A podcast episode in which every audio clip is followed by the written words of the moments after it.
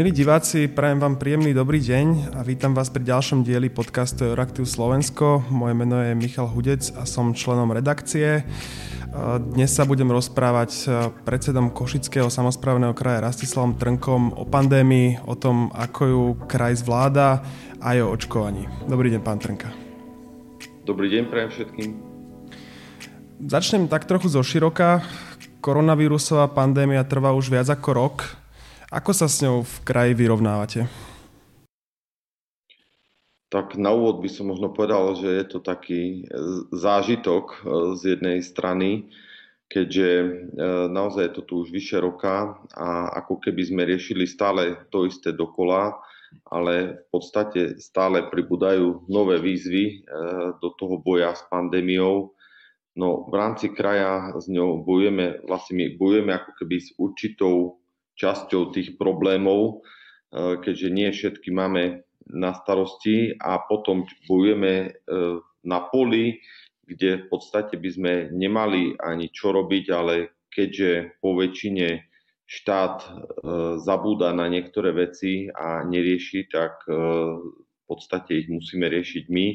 A preto, a preto aj sa aktivizujeme v tej oblasti, ktorú, v ktorej by sa možno kraj vôbec nemal Čiže ten boj je náročný v podstate za posledný rok, rok aj niečo e, neprešiel deň, e, ktoré, kedy by som sa minimálne ja niekoľko hodín nevenoval pandémii a by som povedal, že možno polovička úradu alebo polovička zamestnancov, ktorých tu máme, e, taktiež nejakým spôsobom je každý deň konfrontovaná s riešením problémov spojených s pandémiou.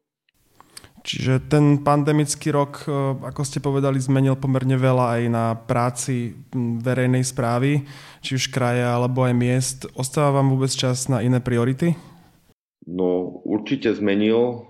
Možno by som povedal stručne, že na, pre predstavu e, pre divákov alebo poslucháčov, e, ako asi, tak, tak ako v iných zamestnaniach, máme tu najväčší problém s tým, že tretina zamestnancov je ustavične v karanténe alebo e, je PN kvôli tomu, že má koronu.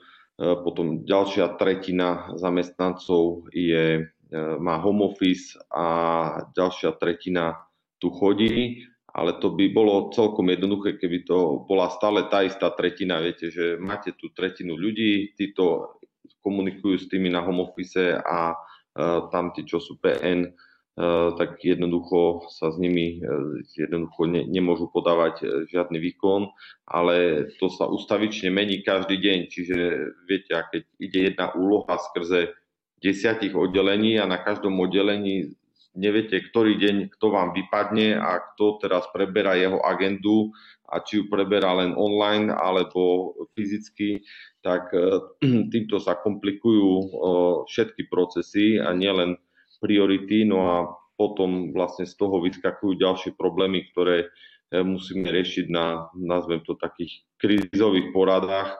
No a e, toto zjavne predlžuje všetky procesy a, a komplikuje situáciu, čiže e, tá priorita je samozrejme stále e, asi tá pandémia a potom tu máme aj samozrejme iné priority, teda tie, nazvem to, štandardné priority, ktoré by mali byť No a e, už sme si aj tak trochu zvykli, že zvonku, teraz myslím z pohľadu občanov a z pohľadu možno aj nejakých ďalších inštitúcií, e, ako keby e, sa všetci tvárili, že tá pandémia tu nie je a ten výkon by mal byť ten istý vo všetkých ostatných oblastiach. Čiže my sa snažíme robiť naozaj maximum preto, aby sme tie priority udržiavali v chode, aby sa riešili, ale e, samozrejme sú, sú tu problémy a ten deň má stále len 24 hodín. Jednoducho e, niektoré, niektoré neprioritizované e, veci sa odsúvajú, No a áno, aj z toho vyplývajú problémy. No a každý jeden problém znamená ďalší čas naviac, ktorý, ktorý ho treba riešiť. No a samozrejme sú tu aj médiá, ktoré sa právom pýtajú, prečo práve tá alebo iná vec práve nie je dotiahnutá. No to, tá komunikácia s verejnosťou a s médiami samozrejme tiež zaberá určitý čas, prečo sme nedali preložiť našu web stránku, úradnú web stránku do maďarského jazyka. Áno, bolo to naplánované na minulý rok, mal to na starosti v podstate kolegyňa jedna, ktorá, e, ktorá vlastne tu najskôr bola PN, potom e, odišla pracovať mimo Slovenska. Jednoducho komplikujú sa tie veci, e, potom sa stane, že sa zabudne na to, opraší sa to v podstate po niekoľkých mesiacoch. Ja viem, že to môže znieť zvláštne, ale jednoducho je to taký, by som povedal, ľudský faktor, ktorý v tomto pandemickom období sa nedá celkom e, ustriehnúť. Čiže vyrovnávame sa s tým, e, by som povedal, tak, ako vieme. Na priority čas je, ale, ale samozrejme je obmedzený, čiže v obmedzenom čase musíme ako keby vyriešiť, podať ten istý výkon v tej istej kvalite a to je naozaj denno, denná dennodenný náš chlebík, keď to mám takto povedať, e, posledný rok. Keď sa obhliadne, obhliadnete za tým rokom, vidíte v zlepšenia v tej efektivity tej práce v, on, tomto novom online prostredí? Podarilo sa, darí sa už pracovať efektívnejšie ako v tomto čase pred rokom, keď to celé začalo? Určite áno, tak e, na, pred rokom ešte vôbec neboli ako keby prirodzené porady. E, máme vlastne drvú väčšinu porád e, online, aj keď sme tu na úrade, čiže všetci sa pripájame cez webkamery a notebooky a počítače na poradách. Pred rokom to bol problém, bol problém s technickým pripojením, nie všetci ľudia s tým vedeli robiť, nie všetci kolegovia, ale už sa naučili a by som povedal, že niektorí si v tom už našli aj výhody Napríklad ja som si našiel to, že tá porada trvá určite kratšie, keďže aj ten príchod na poradu, kým sa stretneme a tak ďalej a pripojenie jednoducho robíte niečo, telefonujete a potom sa viete hneď pripojiť. Čiže má to aj svoje výhody.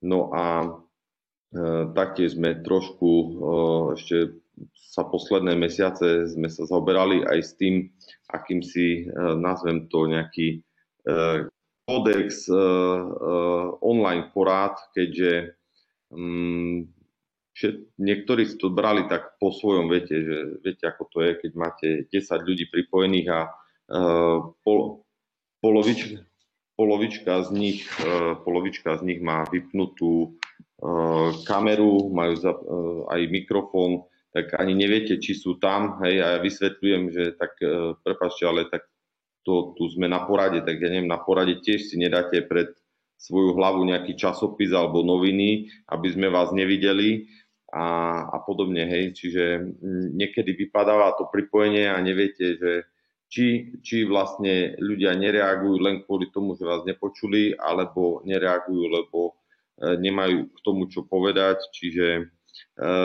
prinieslo to svoje, by som povedal, také aj e, aj také ľudské rozmery a nejakú ďalšiu oblasť, ktorú možno treba, treba si zadefinovať a nastaviť e, tie pravidlá, ale v zásade áno, zmenilo to, e, to online prostredie, zmenil prístup, sa zmenil prístup k práci a myslím si, že e, všetci by sme mali pracovať na tom, aby po tom covide, po tom covidovom období sme zefektívnili, zefektívnili prácu. Ja si myslím, že aj tu na úrade nám to v konečnom dôsledku po tejto stránke pomôže.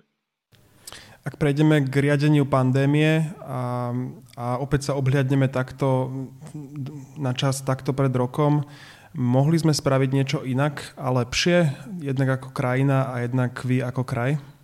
Určite áno, myslím, že tých vecí je mnoho, ktoré sme ktoré sme mohli urobiť aj my lepšie ako kraj, aj, lep, aj my lepšie ako o, krajina ako taká. E,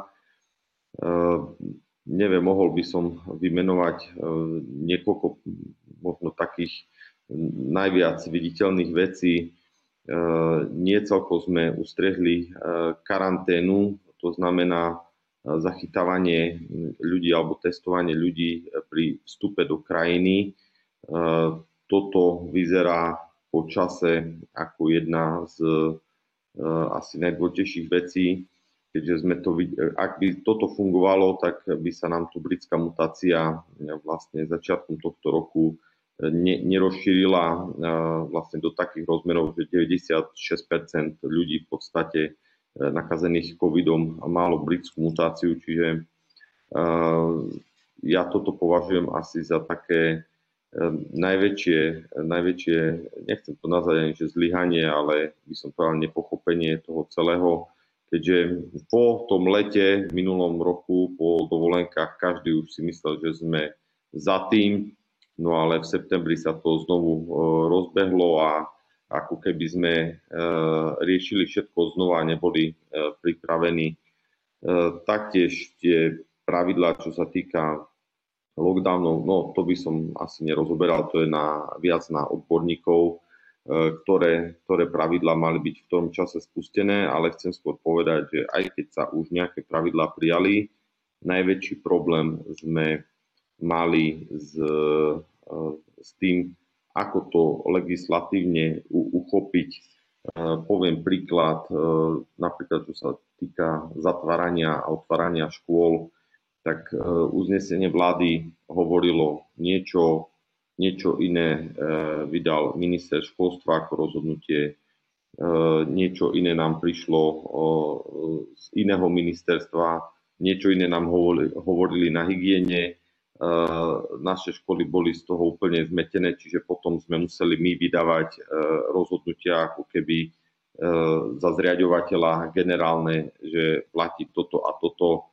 hoci tiež to bolo také nie, nie v súlade so všetkým, čo, e, čo prichádzalo, takto poviem, z Bratislavy a z vlády ako takej, ale jednoducho ne, nedalo sa. Čiže mali sme veľký problém s tým, že aj keď sa nejaké pravidlá prijali, e, nebolo dotiahnuté to, e, a kto ako presne čo mal robiť, kde ako to malo byť zadefinované a podobne. No a čo sa týka nás, tak tu by som možno E, povedal takú hm, asi e, komunikačnú stránku by som spomenul, e, že nie, nie možno sme celkom včas informovali napríklad o, keď sme menili spoje, autobusové spoje, mnoho ľudí sa nám stiažovalo. Samozrejme to, len to treba brať tak, že my stále sme len reagovali na to, čo prichádzalo z Bratislavy a z vlády a keď niečo prišlo v nedelu e, večer, tak sme nevedeli pondelok ráno vlastne byť pripravení tak a ešte s tým, že by sme týždeň dopredu informovali. Čiže možno by som povedal, že takú tú e, komunikačnú stránku a, a, a viac sa zamerať možno aj na komunikáciu s jednotlivými subjektami, ktoré ktoré, e, ktorých sa to dotýkalo e, všetko, lebo tiež to bolo také narýchlo, e, nie celkom potom chápali, že prečo sa niektoré rozhodnutia dejú. Nie všetci zamestnanci chápali, prečo sa musia testovať každý týždeň, keďže my sme si zriadili vlastnú mobilnú testovaciu jednotku. Nie všetci zamestnanci chápali ako keby a naši klienti z e, domov sociálnych služieb, prípadne študenti, prečo musia nosiť e, rúška a podobne. Čiže taká tá e, komunikácia ohľadom všetkých opatrení, toto by som povedal, že asi z našej strany by sme, ak by sme to absolvovali znova, čo samozrejme nechceme, tak by sme asi pristupovali k tomu s väčším dôrazom. Ak sa vrátim k tej prvej polovici vašej odpovede, tak uh, hovoríte, že kompetencie medzi vládou, krajom a možno mestom e, pri riadení pandémie, ale napríklad aj pri očkovaní nie sú rozdelené správne, respektíve sú nejasné. To je jedna z týchto vecí. Ono ako keby, e, ale tak poviem, viete, stále ryba smrdí od hlavy, čiže v tomto prípade, a to teraz sa nechcem z toho vyvliekať ako za, za kraj, ale naozaj nie vždy bolo jasné, kto má čo robiť. Ten, sú zákony, ktoré definujú, čo kto by mal v krízovej situácii, kto by komu čo mal povedať a kto by čo mal robiť. Um, ono to nie je presne tak, že ten má robiť to, ten to, ten to a je to takto v zákone. Ono v podstate je to, poviem, to len zjednodušujem teraz pre poslucháčov, uh, je to tak, že nejaké ministerstvo uh, má povedať, že uh, v tejto oblasti, dajme tomu, treba sa poradiť s týmto zástupcom ministerstva vnútra, poviem na vnútro teraz, lebo tam je krízové riadenie takýchto vecí prioritne. No a ten človek by mal nám povedať, že toto môžeme, ten by nám mal odpovedať. No ale nám, keď niekto neodpovedá, uh, poviem na konkrétnom príklade, uh, mali sme počas prvej vlny ešte minulý rok uh, sme ponúkli internáty pre repatriantov, ktorí sa vracali zo zahraničia. My dodnes nemáme v podstate podpísanú zmluvu s ministerstvom vnútra, kto vlastne čo presne mal na starosti. My sme poskytli, dohoda bola taká, že poskytneme budovu a to celé. No nakoniec prišli, e, vyložili ľudí s autobusmi, my sme museli zabezpečiť personál, ochranné pomocky, jedlo, e, testovanie a teda, a teda, a teda.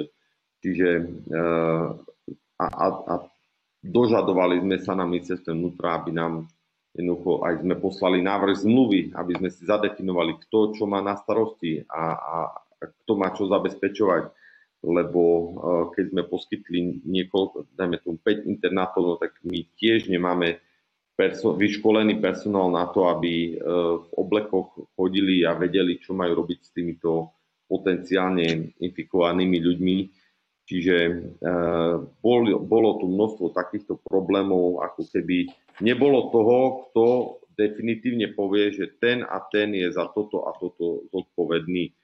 Skôr nebol problém, že eh, mesto by nechcelo pomôcť, kraj by nechcel pomôcť, alebo nejaké štátne orgány, len ako keby eh, z tých miest, ktoré mali povedať, že kto je presne za čo zodpovedný, jednoducho tie odpovede neprichádzali a mám niekedy pocit, že neprichádzajú do dnes.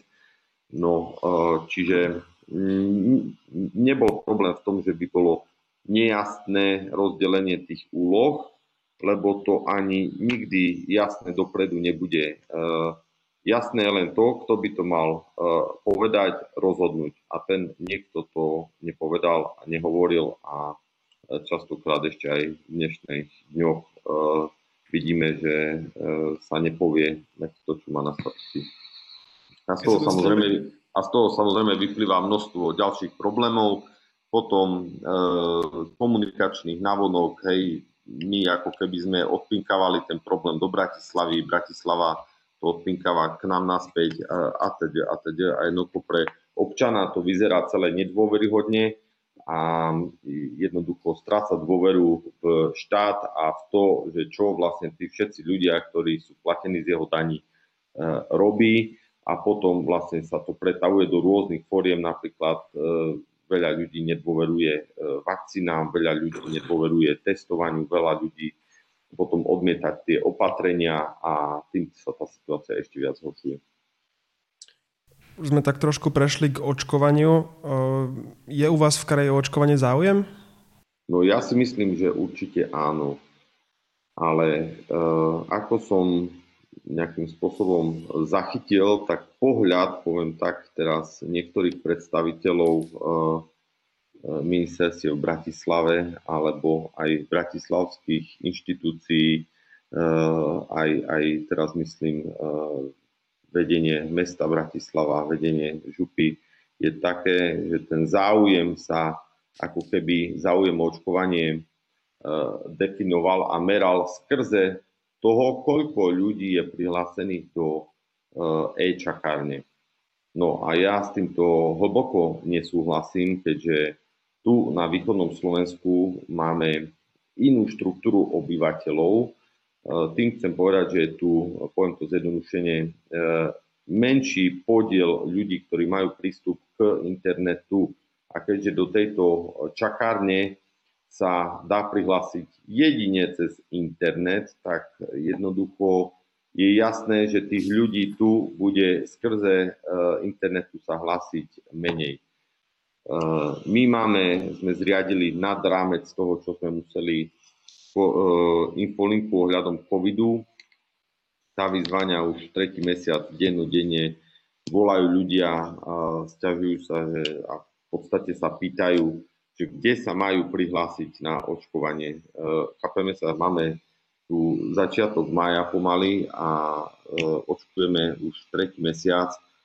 No a jednoducho ľudia stále tu na východnom Slovensku nevedia, ako sa majú prihlásiť na očkovanie. A sú to starší ľudia po väčšine, ale aj mladšie ročníky. Čiže to, tým chcem povedať, že tá, tá, ten záujem, e, o ktorom sa bavíme, o očkovanie, sa nedá hodnotiť skrze centrálneho registračného systému, ktorý má ešte ďalších x chyb, ktoré si môžeme rozobrať aj neskôr, ale teraz hovoríme o tom záujme.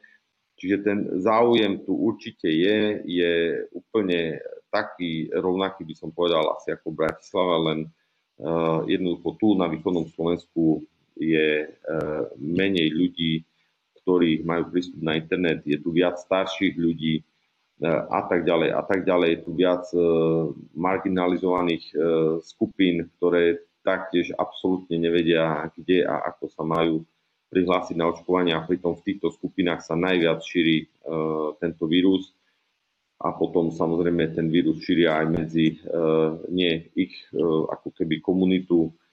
Čiže to sú, to sú problémy, ktoré sú spojené s tým záujmom a preto my sme aj vyzvali ministerstvo zdravotníctva, aby decentralizovalo registračný systém na úroveň samozprávnych krajov a jednoducho, aby uvoľnilo tie pravidlá, aby nám nechali voľnejšie ruky, aby sme mohli očkovať e, ľudí naozaj e, tak, e, by som povedal, efektívne Zriadili sme mobilné očkovacie jednotky, chceme sa dohodnúť v prvej fáze, inak ideme očkovať domových sociálnych služieb a klientov sociálnych služieb, ale v tej ďalšej fáze by sme chceli chodiť po obciach a očkovať tam všetkých záujemcov. Ale opäť, ak máme prísť do obce a môžeme očkovať len nad 60 rokov, potom sa zniží hranica takže od 50 do 60, potom od 40 do 50, potom od 30 do 40, tak ja sa pýtam, na koľkokrát budeme chodiť do tej jednej obce? Na 4-5 krát? Ale keď si zoberiete, že máme ísť do 400 obcí, alebo, alebo 440 obcí máme v Košickom kraji a 16 miest, tak dajme tomu do 440 obcí, keď máme ísť raz, tak už to je dosť, eh, by som povedal, eh, logisticky náročné to zmanéžovať tak, aby sme v jednej obci zaočkovali všetkých, ktorí majú záujem. Ale keď tam budeme musieť ísť 5 krát, tak ten čas, e, kedy zaočkujeme celú populáciu po obciach, bude značne dlhší. By som povedal tak 5 krát dlhší. A to znamená, že jednoducho na východné Slovensko, k východnému Slovensku treba pristupovať inak, aj skrze tohto faktu, že je tu iná štruktúra obyvateľov a jednoducho nedá, nedá sa to riešiť centrálne, nedá sa to riešiť skrze e, nejakej web stránky, čakareň, a, a ktorá e, častokrát vypadáva, nefunguje, nechodia SMS-ky a tak ďalej a tak ďalej. Čiže, čiže asi, asi tak by som povedal, že ten záujem je rovnaký a E, preto veľmi s nevôľou sme sledovali e, minulý týždeň ten proces toho, e, že ministerstvo ako keby z tých ďalších dávok, ktoré prídu, viac prerozdeli na západné Slovensko, respektíve do Bratislavy. V piatok by tu mal byť minister zdravotníctva, čiže ja s ním o tom budem rozprávať a presne toto sa mu budem snažiť vysvetliť Jednoducho treba tu trošku individuálnejší prístup ku, ku východňarom, tak to poviem. O tom presune kompetencií pri registráciách hovoril aj bratislavský, predseda Bratislavského kraja, pán Droba. Zároveň však ministerstvo argumentuje niektorými bariérami, napríklad legislatívnej povahy, napríklad kraje nemajú prístup e, k údajom napríklad z registra obyvateľov. Viete si to aj tak predstaviť? No, my si ho vieme predstaviť akokoľvek, keď to pomôže e, veci. My, viete, nepozeráme sa na to tak, ako by sme to my vedeli najjednoduchšie urobiť, lebo sú spôsoby, akým by sa to dalo robiť tak, že ja tu vyčlením jedného človeka, ten si niekde klikne, je niečo nastavené a takto to ide, zada e, nejakú požiadavku do call centra, tu volajte 5000 ľudí, ktorých máme zazmienených externe a je to vybavené. E, samozrejme, vedeli by sme rozprávať, sú rôzne, rôzne formy, akým by sa to, ako by sa to dalo. Samozrejme, e, aj ten prístup do registra osôb by pomohol my by sme, eh, my by sme najradšej chodili po tých obciach a očkovali tam všetkých, ktorí majú záujem, aby sme na jednom mieste eh, zaočkovali a, aby nám, poviem tak, ministerstvo do toho, nechcem povedať, že nekapralo, ale jednoducho ne, nemôžu sa dávať také podmienky, že teraz len 60 plus, dva týždne rozprávame, že treba znižiť aj tu, alebo ja neviem, tu možno aj tri týždne hovoríme, že treba e-čakareň otvoriť pre 18+, plus. no eh, nie a nie to urobiť, myslím, že včera, včera alebo predčerom sa to udialo, eh, ako v úvodzovkách vyťazoslavne urobia niečo, čo sa im niekoľko týždňov opakuje na každý jeden deň na všetkých webkoloch pracovných, ktoré máme s ministerstvom. Čiže ja som rád, len neviem, prečo to muselo trvať takto dlho že tých spôsobov, akým by sa dalo pomôcť a urýchliť to očkovanie je mnoho. E, my len vravíme, sa zhodneme asi všetci župani, že ak by sa ten, to celé očkovanie aj s tou registráciou presunulo na úroveň samozprávnych krajov bez toho, aby ministerstvo do toho nejakým výrazným spôsobom zasahovalo, tak e, sme určite už ďalej, čo sa týka očkovania. Vy ste len pred niekoľkými dňami v Košiciach otvorili druhé vakcinačné centrum. Rozbehli ste aj župnú mobilnú očkovaciu službu, ktorú ste už spomínali. Koľko ľudí dnes viete zaočkovať denne? Tak v jednom očkovacom centre vieme zaočkovať do 3,5 tisíc ľudí. To znamená, ak máme dve, vieme uh, len v týchto očkovacích centrách zaočkovať uh, do 7 tisíc ľudí. No a čo sa týka mobilných očkovacích jednotiek, tak tam máme zatiaľ 5 ako keby výjazdových e, e, aut, tak to poviem, alebo vozidiel, ktoré vieme naplniť zdravotným personálom. Každé jedno z týchto aut e, vie denne obslúžiť, poviem to tak, keď pôjde na dve, dve tri rôzne miesta, cca 500, 500 ľudí, to znamená ďalších 2,5 tisíc vieme týmito mobilnými očkovacími jednotkami čiže dokopy je to do 10 tisíc ľudí. Ale to, čo stále hovorím, jednoducho záleží to od prísunu vakcín, počtu vakcín, ktoré prichádzajú každý týždeň a e, spôsobu, akým funguje registračný systém. Čiže toto sú naše dve obmedzenia. Tu nie, my nemáme, e, čo sa týka tempa očkovania, tu nie sú obmedzenia v kapacitách e, kraja, našich krajských očkovacích centier alebo e, mobilných očkovacích jednotiek. E, jednoducho celé to stojí a pada na prísunie vakcín a spôsobe registračného systému. Chápem to správne, že tých vakcín dnes nemáte dostatok, respektíve očkujete pod svoju kapacitu. Áno, určite áno. Dokonca nemáme ani otvorené očkovacie e, centra každý deň, ako by sme mohli mať otvorené. Sú otvorené len niekoľko dní do týždňa, e, dajme tomu v Košiciach, ktoré je najviac vyťažené, tak v priemere máme otvorené 3 e, dní v týždni, čo je pod, by som povedal, pod priemer. A aj keď je otvorené to očkovacie centrum, v daný deň, tak zaočkujeme 2-2,5 tisíc ľudí a hovorím, vieme e, očkovať do, do 3,5 tisíc v jednom očkovacom centre. Ako ste na tom so zaočkovanosťou? Myslím, že ešte pred niekoľkými týždňami, ak sa nemýlim, ste boli dokonca najlepším krajom. Je to ešte stále tak?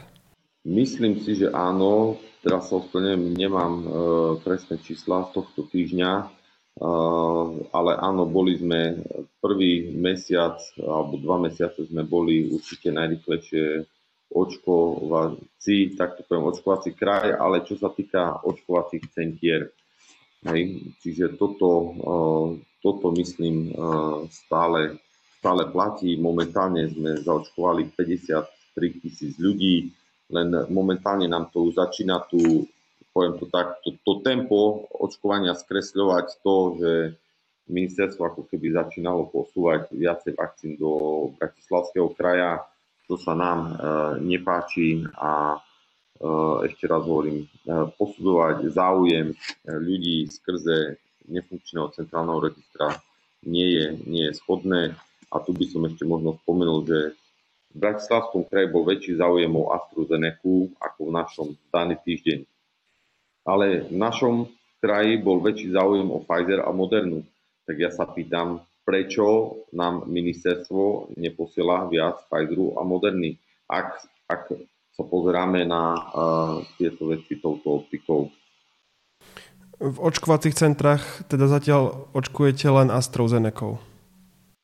Nie, očkujeme aj modernou a keďže sme zakúpili už aj techniku na skladovanie vakcín Pfizer, teda minus 80 stupňov, tak vieme, vieme očkovať e, dokonca v našich očkovacích centrách aj Pfizerom, ale opäť e, to nám musí akýmsi spôsobom dovoliť ministerstvo a zároveň nám musí e, poslať e, väčší počet e, vakcín, aby sme aby sme e, Pfizerom mohli očkovať aj v krajských očkovacích centrách.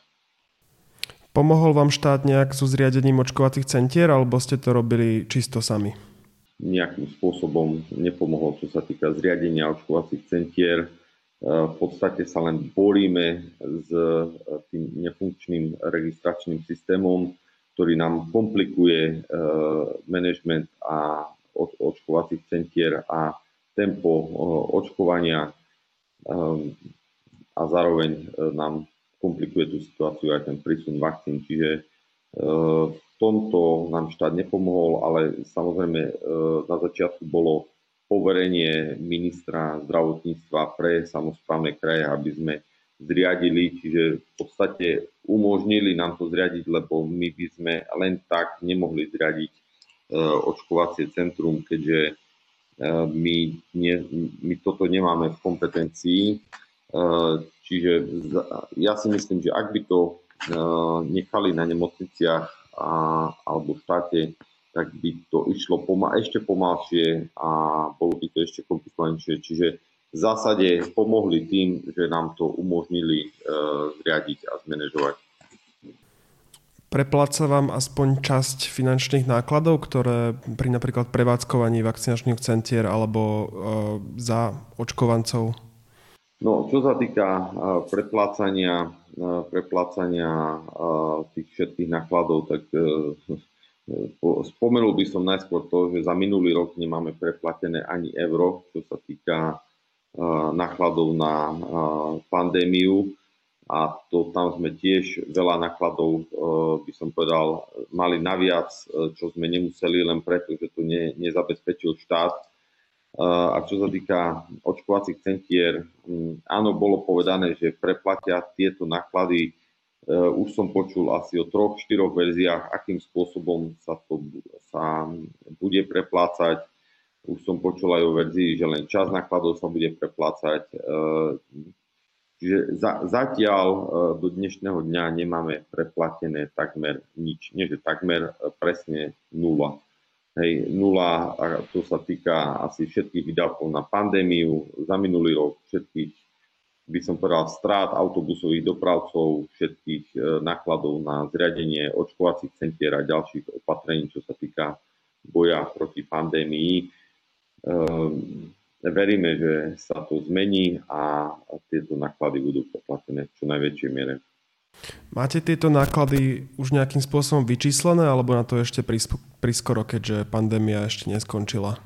Tak za minulý rok by som vedel povedať, mm, že to bolo nejakých, myslím, 2,5 milióna až 3 milióny, čo sa týka normálnych výdavkov e, protipandemických, ďalších 4,2 milióna, čo sa týka strát autobusových dopravcov, ktoré v podstate tiež si prehadzujú ministerstva, kto, kto to bude riešiť. E, čiže to máme nejakých takmer 7 miliónov. No a tento rok e, tu máme na zriadenie očkovacích centier, to by Zatiaľ sú plánované odhady na cca 1 milión eur. Samozrejme, ďalšie pandemické, by som povedal, náklady nemáme vyčíslené, keďže ešte trvajú, ale už teraz vieme povedať, že nejakých cca 8 miliónov určite za posledný rok, rok aj dačo sme minus, čo sa týka pandémie a ako som spomínal už pred chvíľkou, zatiaľ ani jedno euro e, do štátu na tieto účely neprišlo. Milí diváci, čas nám vypršal. Bohužiaľ, ďakujem vám za pozornosť. Toto bol predseda e, Košického samozprávneho kraja Rastislav Trnka. Ďakujem, že ste prijali pozvanie. Ďakujem pekne za pozornosť a pekný deň pre všetkým.